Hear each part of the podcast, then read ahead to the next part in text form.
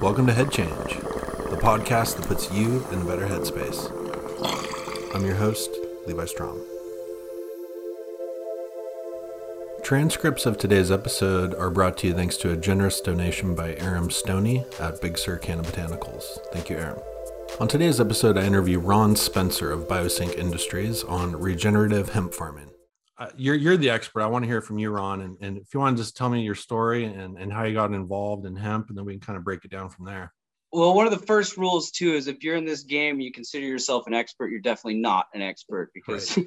there is something new to learn every single year. But you're right about the unique side of Oregon, and and one of the ways I try to describe that too is because we're in a, a very special uh, microclimate um, that if we were the wine industry, I would compare it to like southern France. Mm-hmm. You have like these very unique wines like in the world, and that's the same thing we've got between our mountain ranges, the way the soils developed, you know, the trees and all that kind of stuff.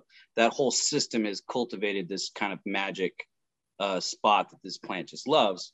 Uh, but I mean, even though like it can grow pretty much anywhere, like you said, I mean that's how, you know, its its cousin got the word weed because you know it could just grow right there in the ditch, you know. And we've had a couple of strains that we've just kind of planted in various different spots and not watered, and it's like it can just it can rock, it can do its thing. So, um, but my background, so my uh, uh, I kind of started this back in college. Uh, I was studying architecture at the University of Oregon, and we were really focused on it's a good architecture school. Go it Ducks. was yep. beautiful. Heck yeah, man. The class of 2003 right here. Sociology. Yeah. So that's how oh, I got that's how I got yeah, into smoking dude. weed. Hell yeah, dude. It's funny. I didn't even start smoking until after college, except for like, you know, that occasional 420 day where it's like you and your buddies just, you know, got all the munchies and all the stuff and had a grand old time. Might have missed class that day, but for sure, I had a few of those. so uh, I was studying uh, under my professor at the time was Brook Muller, and uh, we were really focused on blending uh, ecology with the built world. So uh, the concept of a living building. Um, so it's like you have all these elements of a building that are contributing to the space, but they're static. You know, you got concrete walls, you got this, that. How can you incorporate that more as a natural system? And so uh, uh, I dove into the concept of system thinking from there and became uh, fascinated by uh, dualities uh, and synchronistic uh, relationships. So it's like if you can scratch my back, I can scratch yours. And nature over time has really perfected those those things, and that is kind of it's not kind of it's the future of where we're going to have to take agriculture in general. Um, it just uh, as the cards shook out, hemp uh, turned out to be that perfect plant to trigger for myself. So after architecture school, uh, I was lucky enough to graduate into the Great Recession there, where uh, architecture work didn't really exist anymore. when the construction industry crashes, you know, architects are the first to go. But that was a blessing in disguise because uh, I ended up, I wasn't really meant to be in an office. That wasn't my vibe. Um, and so I came back to the family ranch and decided I just want to get my hands dirty and went into cattle ranching with my dad because at the same time, cattle have a stigma about them as being very not good for the environment. And in certain situations, that's true, but that's the same with any industry. As soon as you scale monocle, mon, like a mono style, if, if you're doing too much of one thing in one space, you know, it's going to have a negative impact over time. Um, so I went back to the mission to be like, all right, well, how can I do some tweaks and turns on the cattle stuff and and start like you know figuring out how to do some stuff long term and at the same time i got into cannabis because i have a very active mind. And so like i can be running around like you know in my brain and never wanted to do uh, all the like the add things and all that stuff because i just i didn't like the potential of some of those things. I'm not smart enough to say what it does and what it doesn't but like i just it freaked me out. So um, that's how i got into weed and so that was kind of like my evening calm down. It's like, all right, you can turn off, de stress, do all this, sleep better, all those good things. So, uh, and at that time is when I started to see that it was going to be just a matter of time until those plots were going from you know your 48 plant grows to acres, right? So I started doing experiments in my backyard uh, with OMMP, um, trying to find out how to automate the process and turn it into that scale, but with the intention of doing some of these regenerative agriculture concepts underneath it. And then uh, once I basically saw the green light to jump in, uh, I pounced. Um, so uh, that's really the story of how I got started. The, the, the name Biosync is really designed as a concept of syncing up all these biologies into different systems. So they're working completely together, and uh, together they're creating more than you're putting in because uh, traditional or this century's you know industrial faculty has been um, uh, the line right? You put in inputs you get an output and you have waste. That's just the process right? It's been the same with agriculture. You put in something you pull out something you have waste. Well we're always talking about closing the loop. So that waste needs to be able to go back into that same system so you're not depleting the system because as long as you're taking out more than you put in it's going to deplete over time. But you know that that is easily reversible where you can do that same modifying that system and you know mapping it off of natural things that are already existent you can be creating more in that system than you're actually taking out just because of the life that's going on underneath the soil um, so it's like if you want to get into regenerative farming tactics, like that becomes your building block of everything. It's just the relationship with the soil. Um, and, and that's like I just want to pause you there for a quick second because yeah, there's yeah. there's so much cool I'll shit. Spitball. I'll spitball. You're gonna have to like. No, you're you're saying so much cool stuff, and I love that like it comes from the University of Oregon architecture program because I know how progressive the U of O is, and yeah, and like my sister went to U of O too, and uh, you know she studied. I can't remember what she studied, and but like it was the farming class at the U of O that like really I think like impacted her more than anything else. It was like the yeah. gardening class, you know, and right. But that whole approach, you know, because it's such a different mindset, right? I mean, you can have the approach of, hey, I'm going to start a cannabis or a hemp farm, and I'm going to put in X amount of money. I'm going to get out X amount of money, and the environmental cost is never factored in. And you know, it's that type of thinking that's gotten us into the problem that we're in right now with climate change. And um, just taking that different fundamental approach of you know we want to actually restore and revive and help this environment thrive because obviously nature is really good at sustaining life it's like mm. the expert at it. We're, we're kind of like the new kids on the block. We haven't really figured out how to live in harmony on the planet yet. Yeah. But if you look to nature and its systems, it, it has all the answers. It tells us exactly yeah. what to do. We just have to be smart enough to listen to it you know? Correct. Yeah it's like it'll win every time. Like i like to say like you know every season's a battle and so you have a choice. Do you want to fight against nature or with nature? And she's she's gonna drop kick everything. It's like it's like surfing you know? I'm a surfer and you know really the battle with surfing is the, the ocean has such a tremendous amount of energy. Yeah. And if you fight it you're never yeah. going to win ever. No. 100% no. of the time you're going to lose that fight. But if you kind of just give up and like start to be smart, you know, use the eddies and the tides and like yeah. conserve your energy and work with like get you know breathe with the ocean and really like kind of get in tune with it.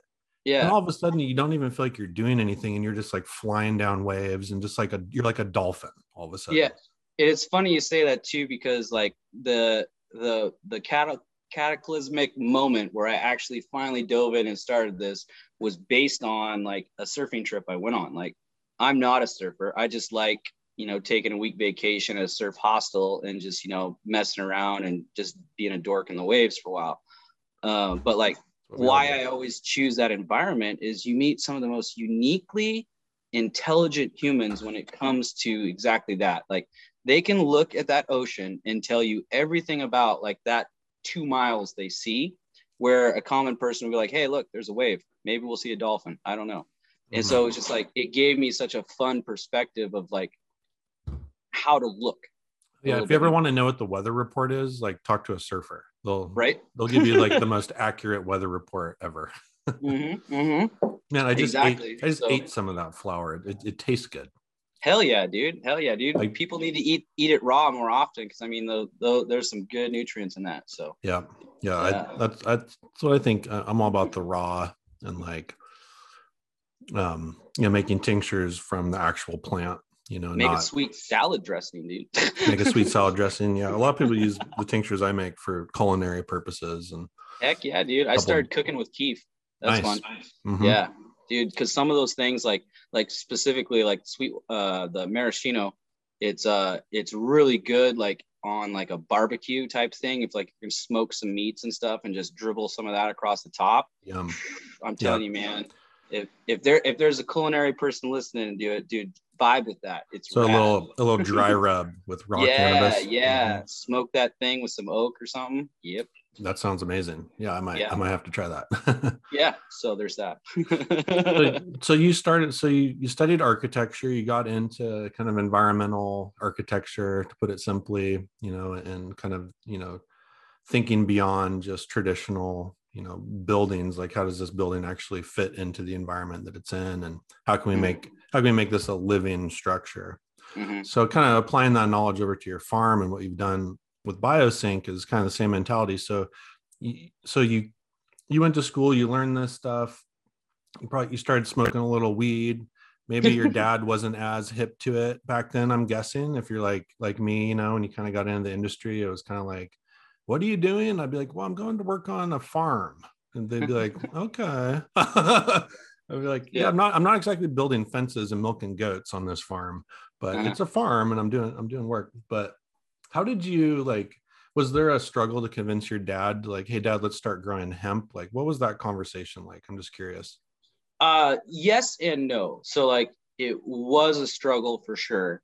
Uh, just from uh, I'm actually really lucky that my my dad has been super supportive and uh, really good advice too in the concept of like taking this stuff and scaling it. You know, because like going from like a 48 plant grow to you know 2,000 per acre. Um, and like first year I did 80 acres, so it's like it's there's some learning lessons to go on, right? And Yeah. so like I, I got a really good education from him on that side. But like really with the way my dad thinks, it was just like mapping it out and showing us like, hey, here is the, the market that exists. Here's why it exists. This is what it takes to do all this and just really having a plan in place, right? Um, that that's really what it took on that front. Um, and then just evolving with the market. So right. because so, it's so you- one hell of a roller coaster too.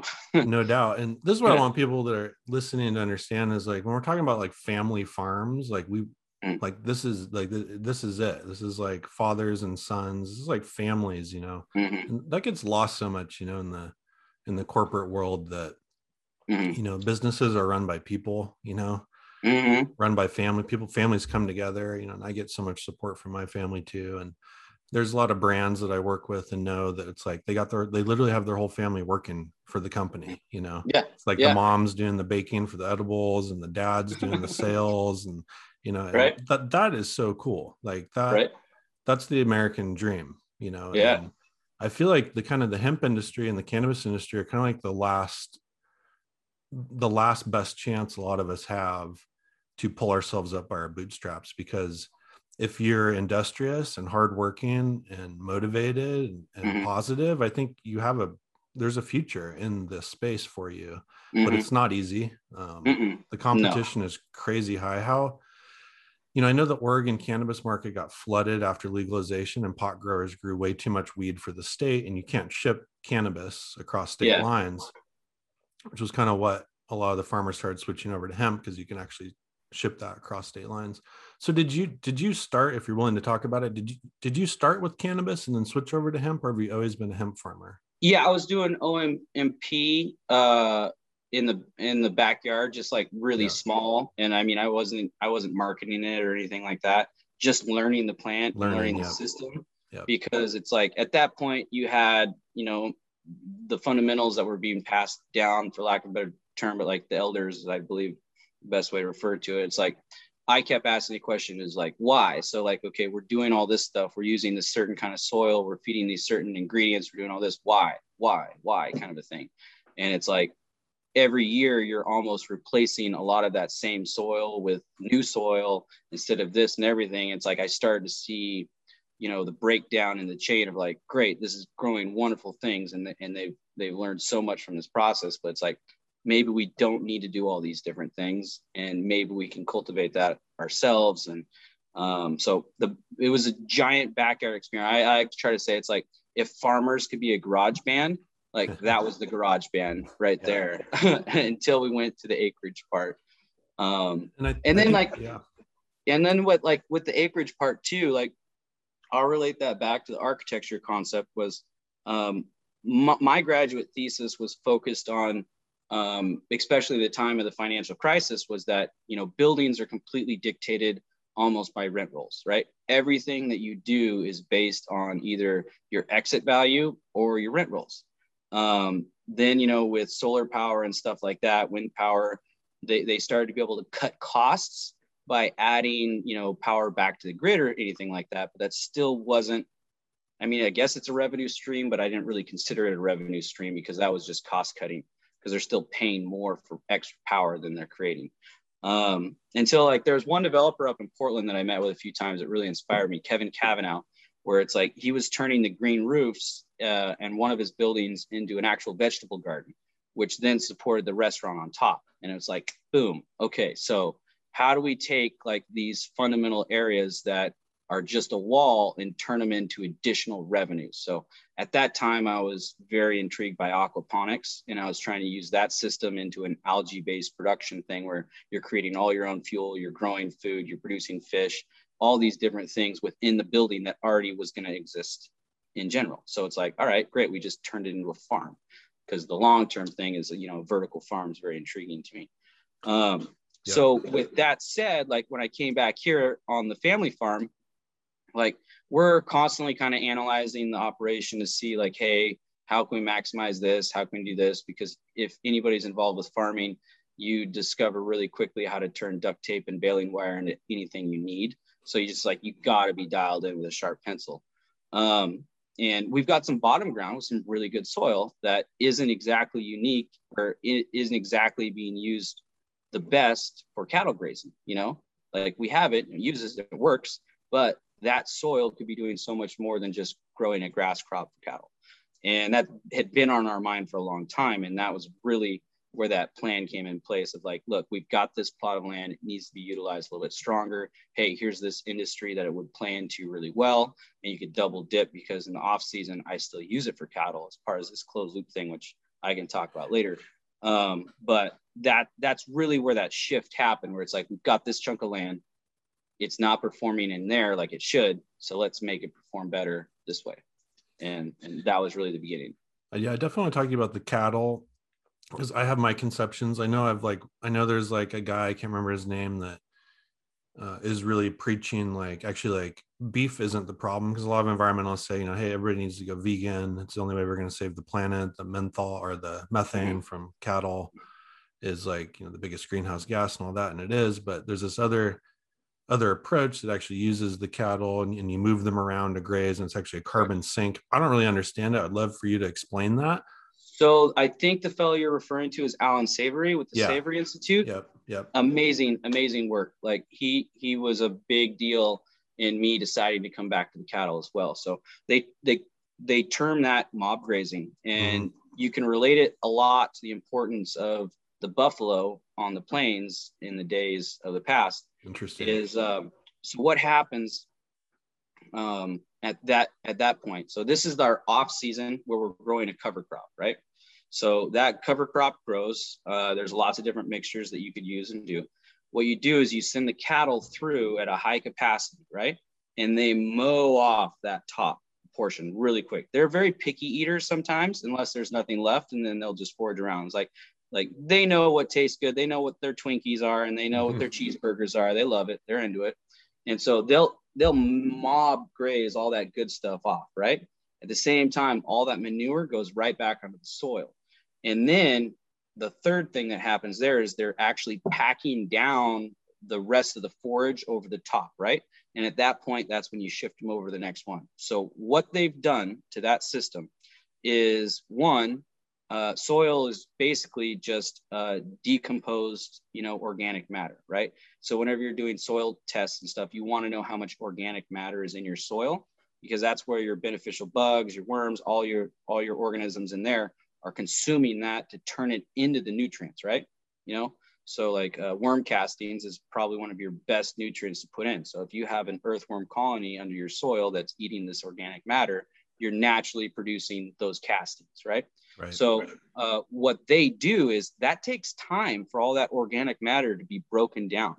They speed up the process by digesting it through their system up front, just that fraction amount that they go across the top. So they're throwing that back down as their manure.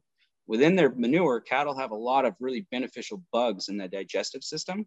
So they're basically throwing lots of uh, microbes and all that good stuff back into the soil as well.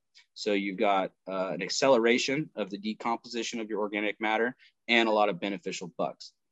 The third thing is, is that they're smashing down the rest of the organic matter, which then acts like a protective barrier on top of it.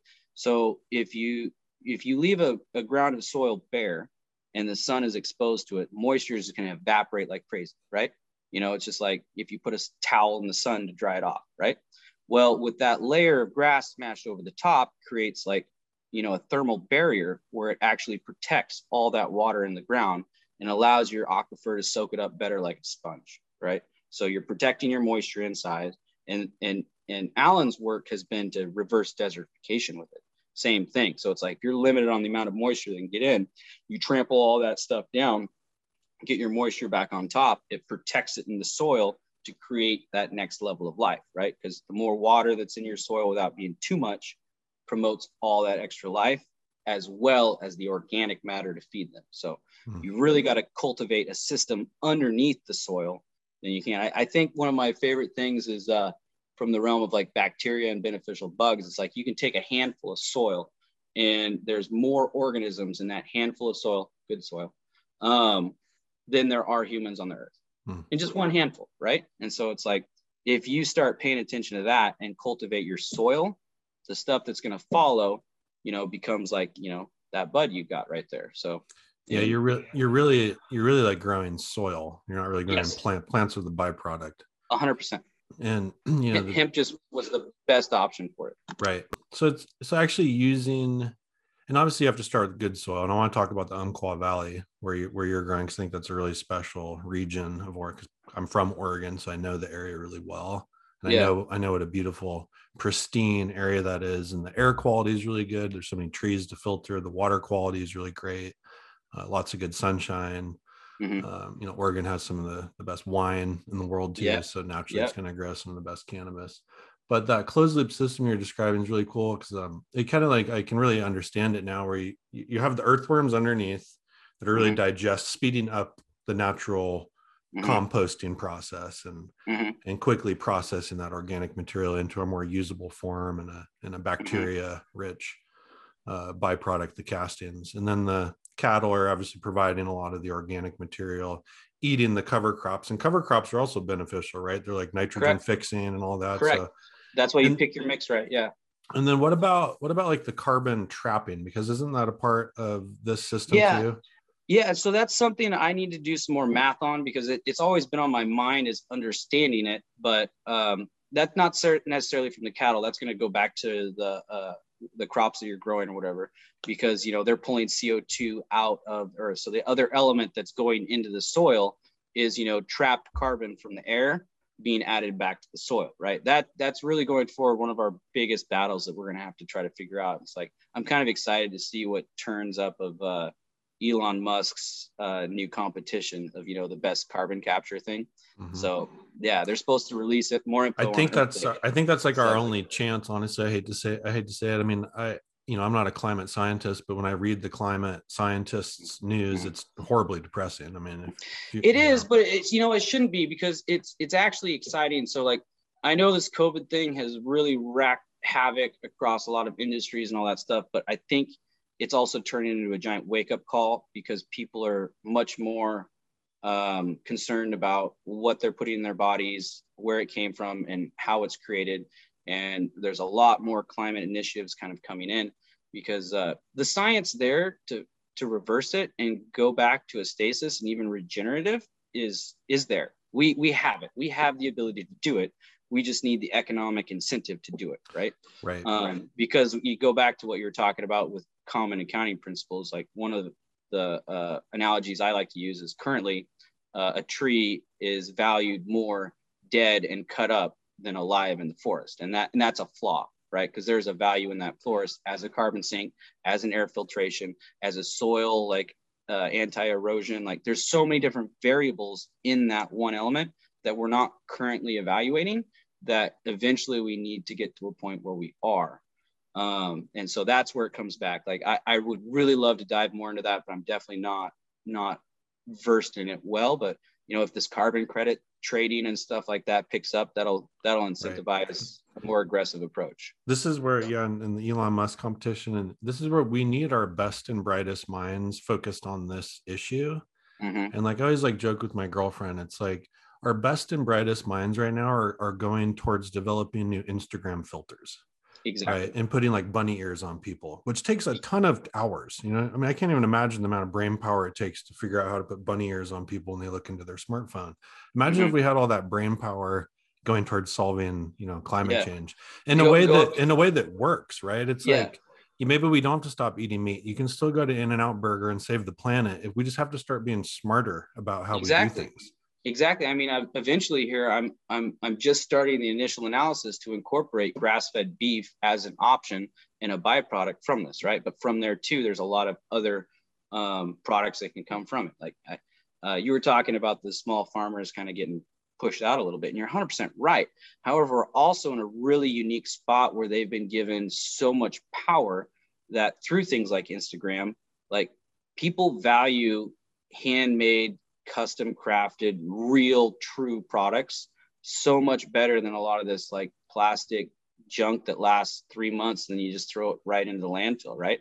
You know, the old school stuff that we used to get, and you know, we can say it all day long, they just don't make it like they used to, but it's like it's real. Like, remember the original flip phone? You could throw it against a wall and it was gonna right. live. Those Motorola now, flip phones. Now you sneeze wrong and your screen cracks, you know. Right. Right.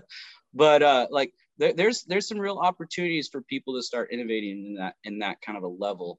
Um, and you're starting to see it in a place like Umpqua Valley where you've got a, some really talented craftsmen like starting to kind of like break through with some of this stuff and it's just you know pulling them all back together. So for people that aren't woke and they're not from or- oregon and you know they've never been to portlandia and, and a lot of people when they think of oregon they probably all they know is portland. They probably like they're like oh isn't that where there's a bunch of crazy hippies protesting all the time and Portland is kind of its own universe within Oregon. And then and then you have you got the coast where I'm from, and you got the Southern Oregon region, which is a real mix, kind of that redneck hippie vibe. You definitely got your yeah. like super yeah. right wing, you know, like holdouts, and then you got your super hippies, the Ashland dreadlock, you know, and and then you kind of got your in between, which kind of it kind of like you're kind of one of these guys, like kind of like you know, I, I lived in Big Sur for a long time too, and all the pot growers are you know trucker hat wearing you know carhartt wearing like hunting fishing but they would like sacrifice their life to save a redwood tree you know like right. they, they really defy all the stereotypes.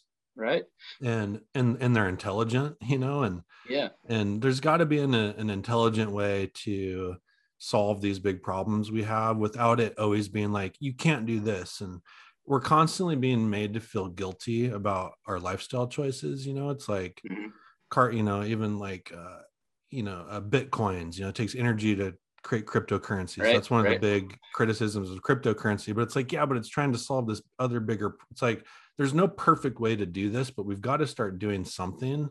And it's mm-hmm. like people love to smoke, and hemp has the potential to be such a productive crop for us to produce domestically. And mm-hmm. if we mm. can kind of lead, we just need to like brand it and market it well. And that's why I think like defining these regions to be like, no, you don't want to just smoke hemp. You want to smoke Umpqua Valley hemp right? Because yeah. it's really you should special. push that all day long. I would appreciate that. I'm trying, man. I, I, I, push Emerald Triangle cannabis a lot because I source yeah. all of our cannabis for our cannabis products from the Emerald Triangle because if you yeah. find the five percent of farms up there that are growing the outdoor flower, that's just mind blowing. Uh-huh. I, I, live in SoCal and everybody's like indoor OG down here. Yeah. And like people have like never seen a living plant. And like I'll bring them some like outdoor and I'll trim it up a little tight, you know uh-huh. and I'll, I'll show, and they'll be like, "Oh my god, this is amazing! This is the best indoor I've ever seen." oh. Can you hear me okay? Yep. Oh, nope. Now I lost you.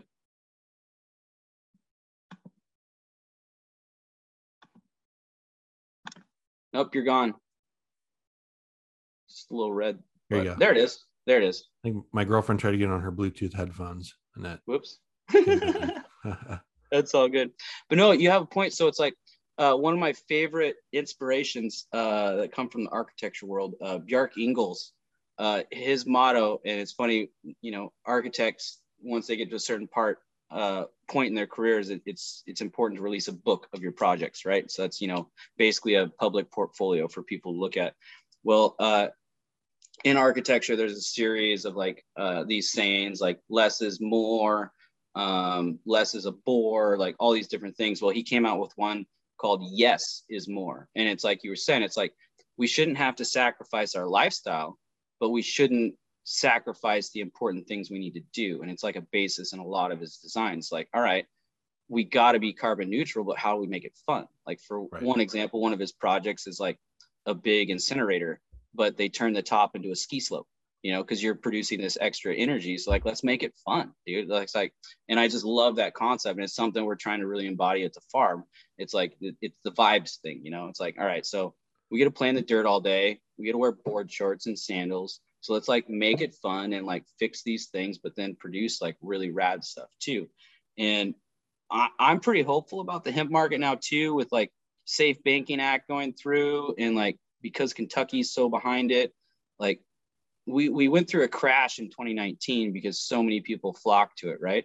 But now that all of a sudden incentivized uh, people to start looking at these other avenues that hemp can do from the fiber standpoint. So it's like it should be a massively big time construction material because of its renewable speed. You know, once once people start committing to that and they go through the engineering like uh, processes to like certify some of this stuff, like in forms of glulam's and uh, the hempcrete's a big deal. Like, um, and that starts bleeding into actual construction projects and all that stuff. Like, that's going to be a big deal. So it's like uh, your acreages are going to be going more towards that. Like, like smaller 12 20 acre farms like wineries will be your boutique flower and stuff which is the route we really want to kind of go towards um, but then those people that learned how to grow it uh, at scale we'll be able to start producing fiber to really build some stuff while still pulling in that carbon sink that you're talking about so once we get there like that that'll be a game changer i know there's people like building surfboards and skateboards out of it I think it, it, works really well as like a finished material that's non-structural bearing. Um, lots of lots of unique things going around out there right now, but it just it really needs like one of these big mill guys or something to finally commit to it. But uh, they're not quite ready, and with lumber, the price of where it is, they're probably doing pretty well. So, right, incentive isn't quite there, but right, it'll it'll be there. It'll come. It'll be it'll be there. It'll come, and I I know like yeah, it's like we've been talking about hemp and hemp hempcrete. I feel like forever, you know, and it's mm-hmm. like just it's like why aren't why aren't you know and i know in europe they use a lot more of the hemp plastics um, the united states is kind of behind but i think we're going to catch up in a hurry because yeah 3d printing will change that too yep when you, and, when you can print when you can print concrete or plastic and it's naturally produced that's going to be a big deal yep especially yep. with oil going sky high yep. over time because the more expensive that gets the more incentive it is to find a cheap alternative I, think what's what really excites me about what's happening, especially with hemp, more so than cannabis, because cannabis is I don't know what the split is. It's probably 50 50 sun ground versus indoor, um, something like that, at least in California. And but hemp is almost 100% outdoor. And there's there's like a, I've seen a little bit of indoor hemp, but it's almost kind of silly to grow it indoors. Mm-hmm. I think I've seen like the white or whatever that CBD CBG strain. Yep. Grown because it's got a cool look to it. And but but hemp is really i think mostly going to be a sun grown crop yeah. it's just more productive that way it just doesn't yeah. make sense um, you can make it to the level of the indoor and it's just like for the margins and the yields it's like it's it's kind of pointless to use anything but the kind sun. of pointless and I, I think cannabis would do the same thing and and i think there are not to like go down a total rabbit hole here, but I think there are some cultivars of cannabis that do better indoors. You know, like for 14, I went and bought yes. some indoor OG because OG Kush does really well in a nice fucking indoor grow room, you know. But Yeah. for ni- 98% of cultivars, I'd really rather smoke sun grown. There's just a couple Yeah. of those like really finicky Kush varietals that I liked in There- indoor.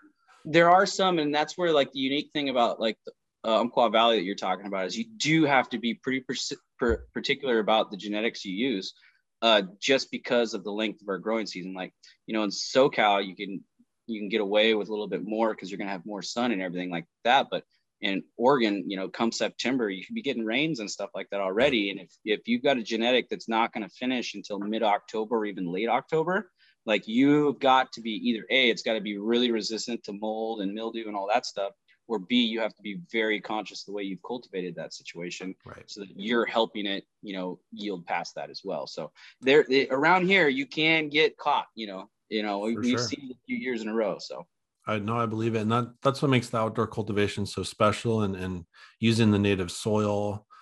Um, Mhm.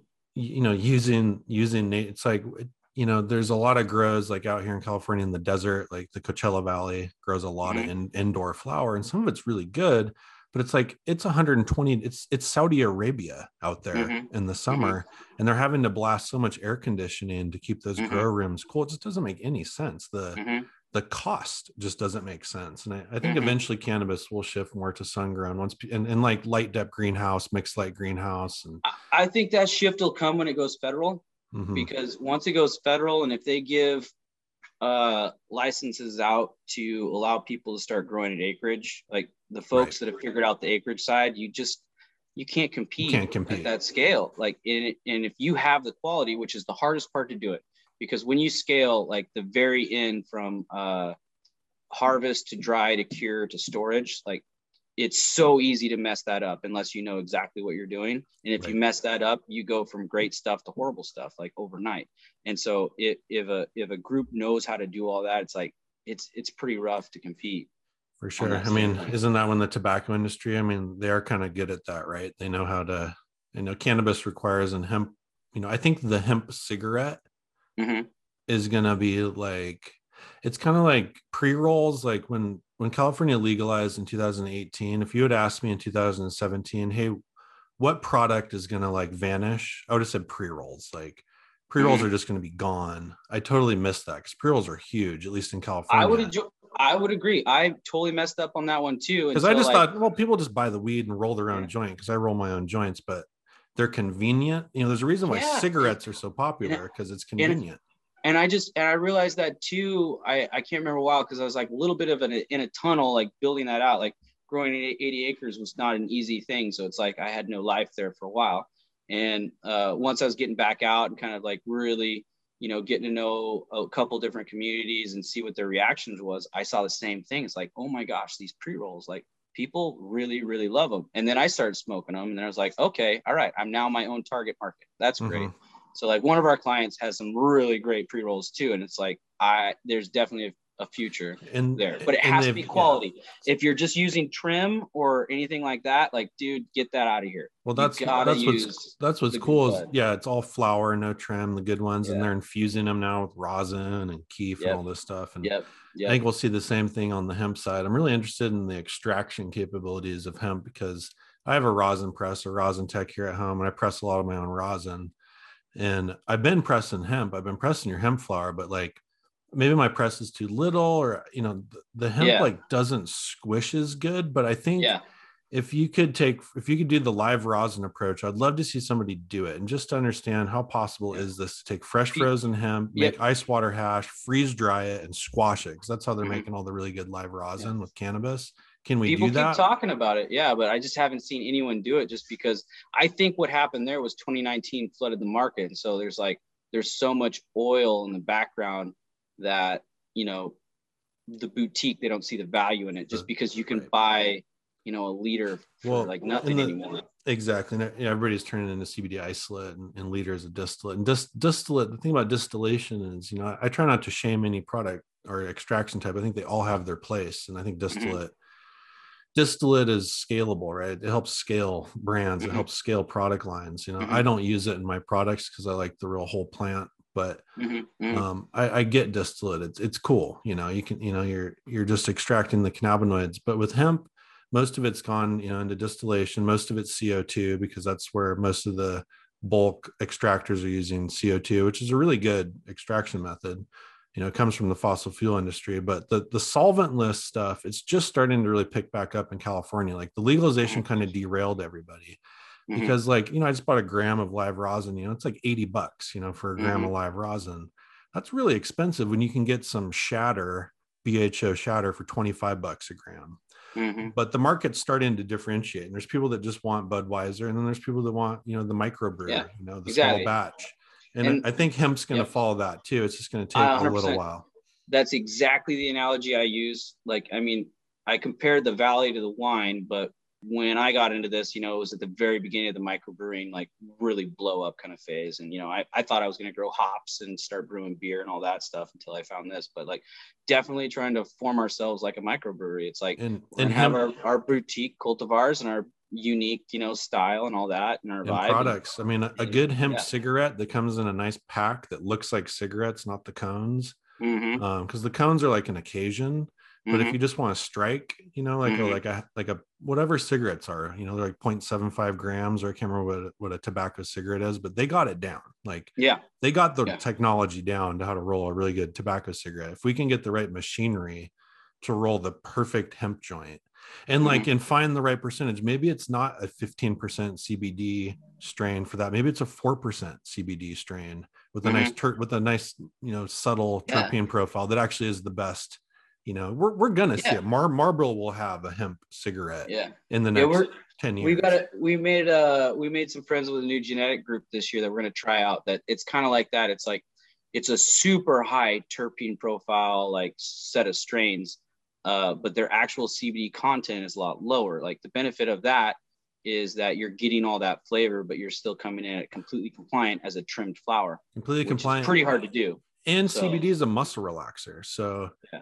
A little bit is great, but you know, for, for me at least, if I smoke four or five hemp joints, I do get a little bit sleepy. Chill. You yeah, know? you chill out. Yeah. So if it was like if it was like four percent, then I could smoke five or six of them in a day, which is most like smokers are probably going to smoke five or six cigarettes in a day. So if you're trying to like, I just see the hemp cigarette as literally like the healthy cigarette. Like if we can yeah. get yeah people off of off of tobacco and mm-hmm. smoking mm-hmm. hemp, it's way better mm-hmm. for you.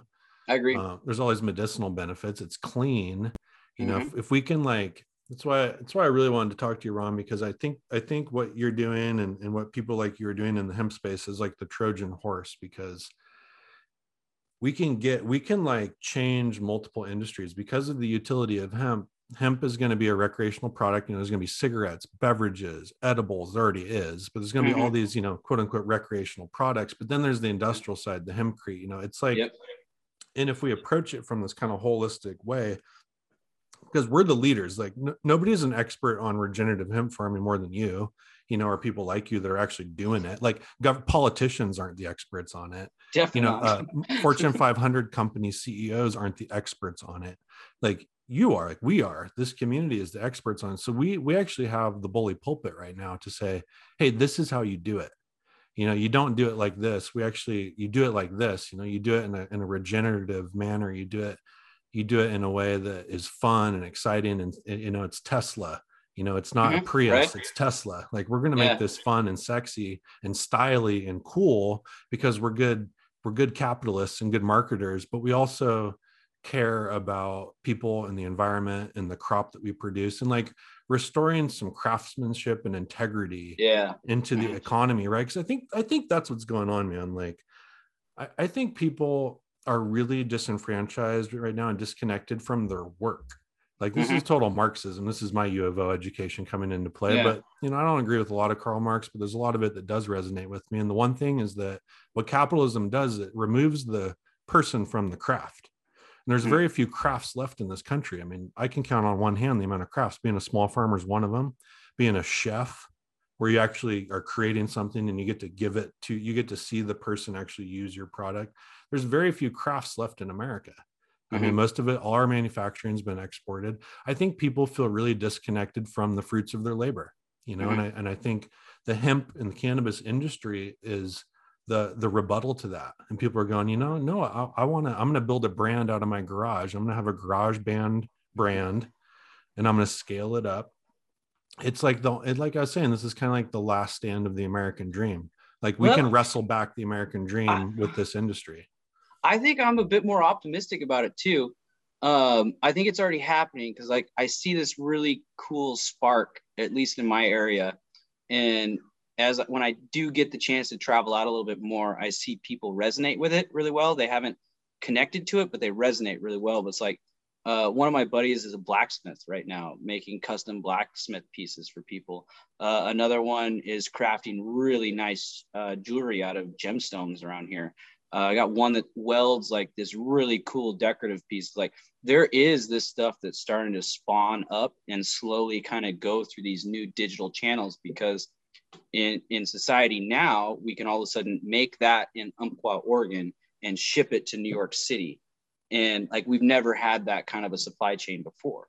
And like even with COVID and what it's going to be doing to the shipping and all that stuff, logistics, we we need to figure out how to do it better in cardboard and all that. Like I I have my own hard time like you know shipping shipments with too much plastic and too much cardboard is something that's on our list to fix this year.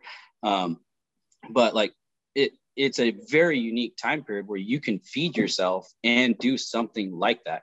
And people are all of a sudden looking for that kind of a thing. And so it's like if you can put this story out there like well this is at least the mindset to go about like approaching it whatever it is that means something to you like you know you've got maybe those computer coders start composing you know uh, plenty of them are doing stuff like that are pretty rad and stuff behind the scenes for that. Well yeah push that. You know your musicians push that um uh like nfts are like going to change that entire system. Like who knows with cryptocurrencies? I'm way behind on all that but like that that'll open up some new floodgates. Um oh what else am i missing? But uh in, in, anything that you're passionate about they can go and start working on that. Um man I, I so that's where i'm kind of coming from a little Yeah. bit more optimistic side. It's No, like I, I feel you. encouragement and uh and with that uh, uh, i guess that you know your stimulus stuff will probably kind of start to fizzle out here but we'll see but it's like as long as they can feed themselves and house themselves that'll be the hardest part it's making sure affordable places to live to support that kind of mindset but Yep. Yeah, we, Um, we we've got some macro problems as a planet yeah to deal with. For I. I don't know how to solve those I, i'm just a farmer i draw pictures for a living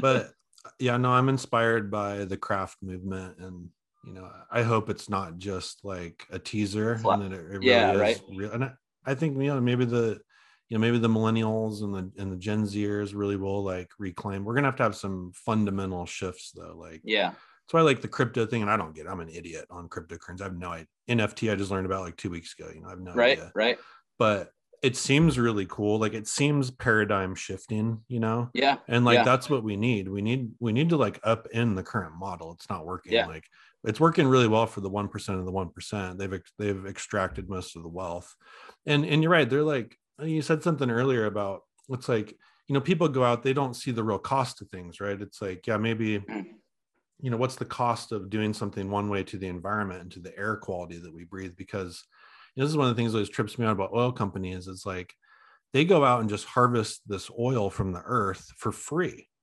I Mhm. mean, yeah, they have to pay for the equipment and they have to buy the land, but I mean, they don't actually pay for the oil itself. Like you just buy those mineral rights and like you can you can drill it, but there's a cost to that. You know, like obviously like putting out all this carbon into the atmosphere, there's a Mhm. cost to everybody.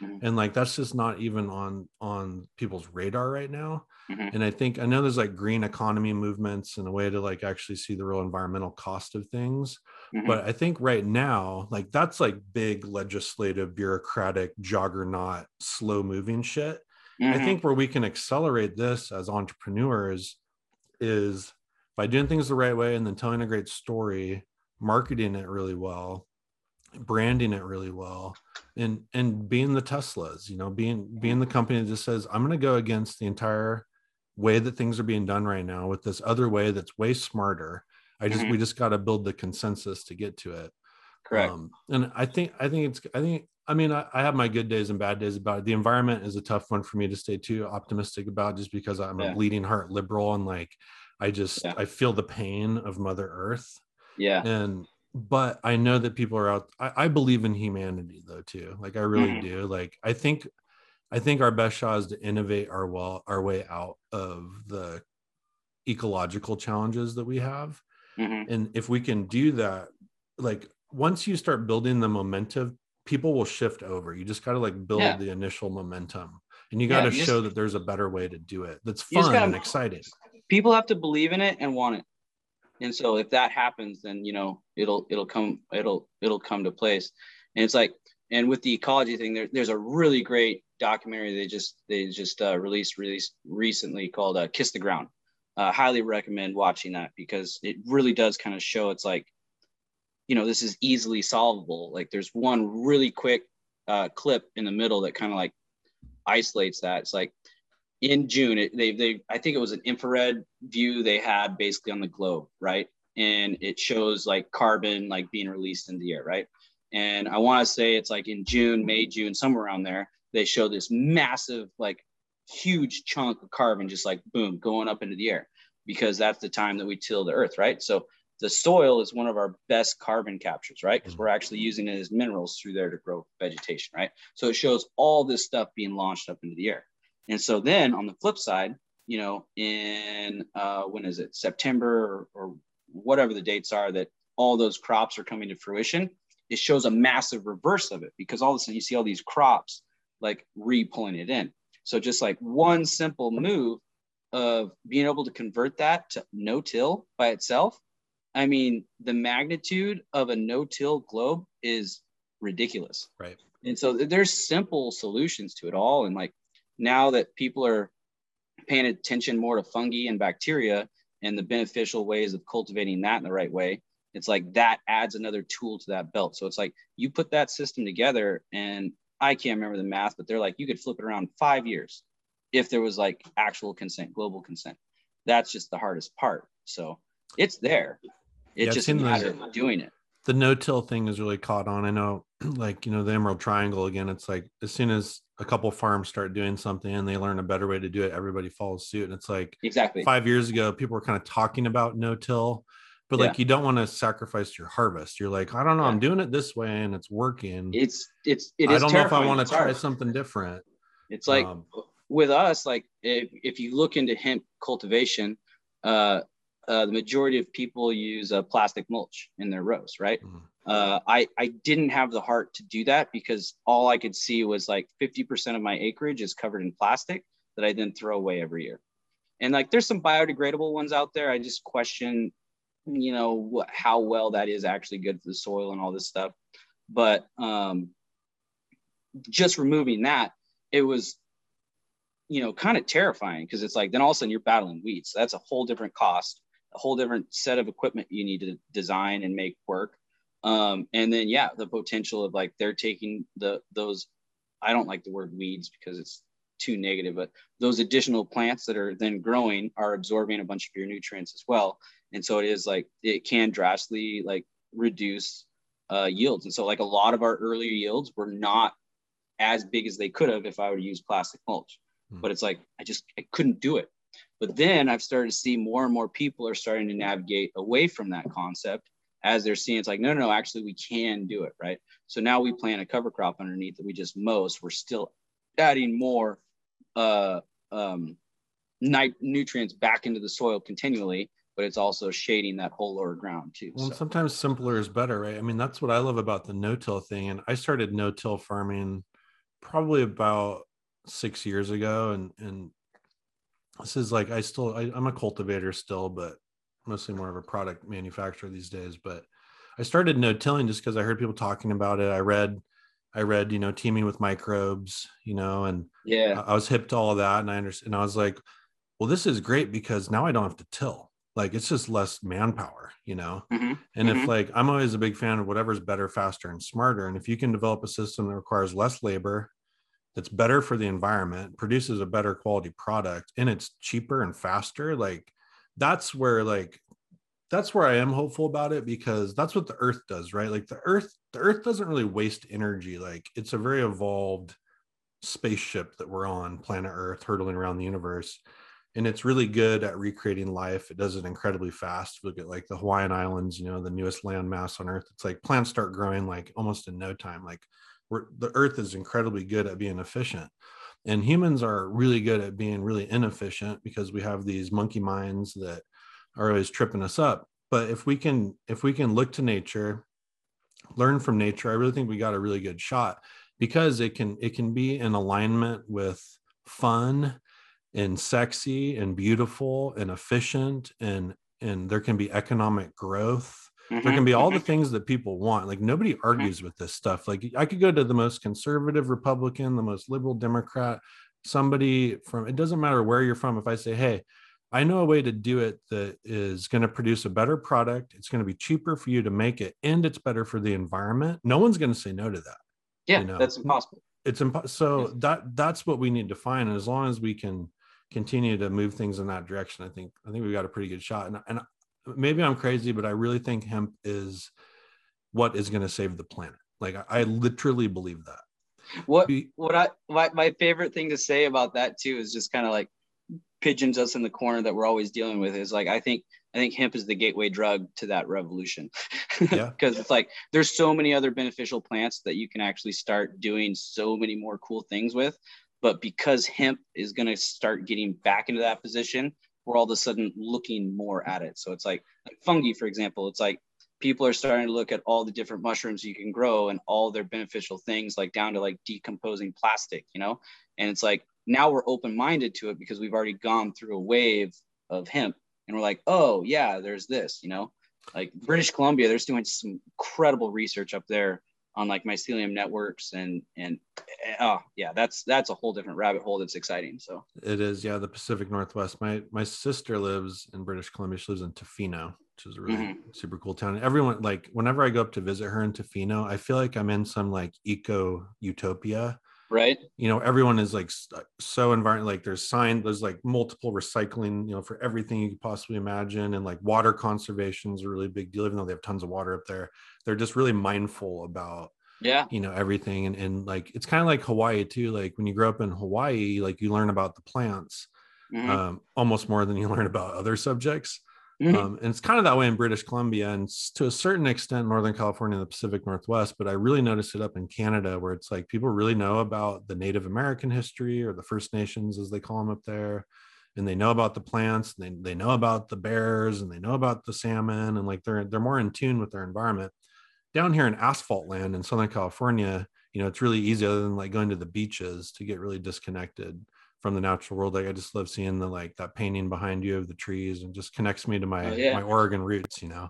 It's um, forest land, man. Forest. Yep. That looks like the Oregon coast to me. It's like that looks like Cape Foulweather or something right where I grew up.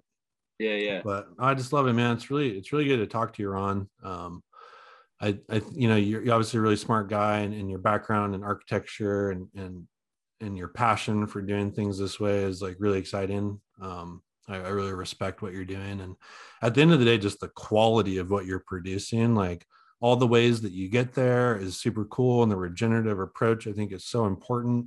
Um, but I just want people to try your stuff and to try this hemp flower that's out there because I know a lot of people, a lot of people that I sell my products to, topicals and tinctures primarily, they're usually mm. the non-smoker types.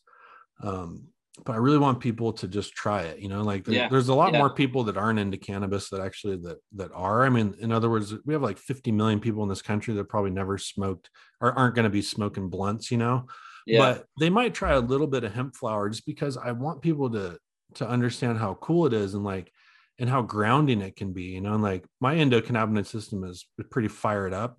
So, but like for somebody that doesn't smoke a lot, like smoking a little bit of hemp flower could be all you need to just be like, oh my God, like my anxiety levels are diminished. I can sleep better at night. Yeah. Um, it could be a main, major benefit to people's lives that, you know, it's, it's not snake it's, oil. It's, it's, it's, the great, real deal. It's a great morning coffee ritual for me, like pre-meditation. Uh, go walk through like our starts in the greenhouse and just kind of like ground yourself in the morning. Uh, super rad there. Afternoon break and then you know evening chill out and then if I we spend a lot of time out in nature, so like hiking and all that stuff. And yeah, you're uh, you're big it's hunter. great on all those. Yeah. So you're a hunter and a fisherman too, right?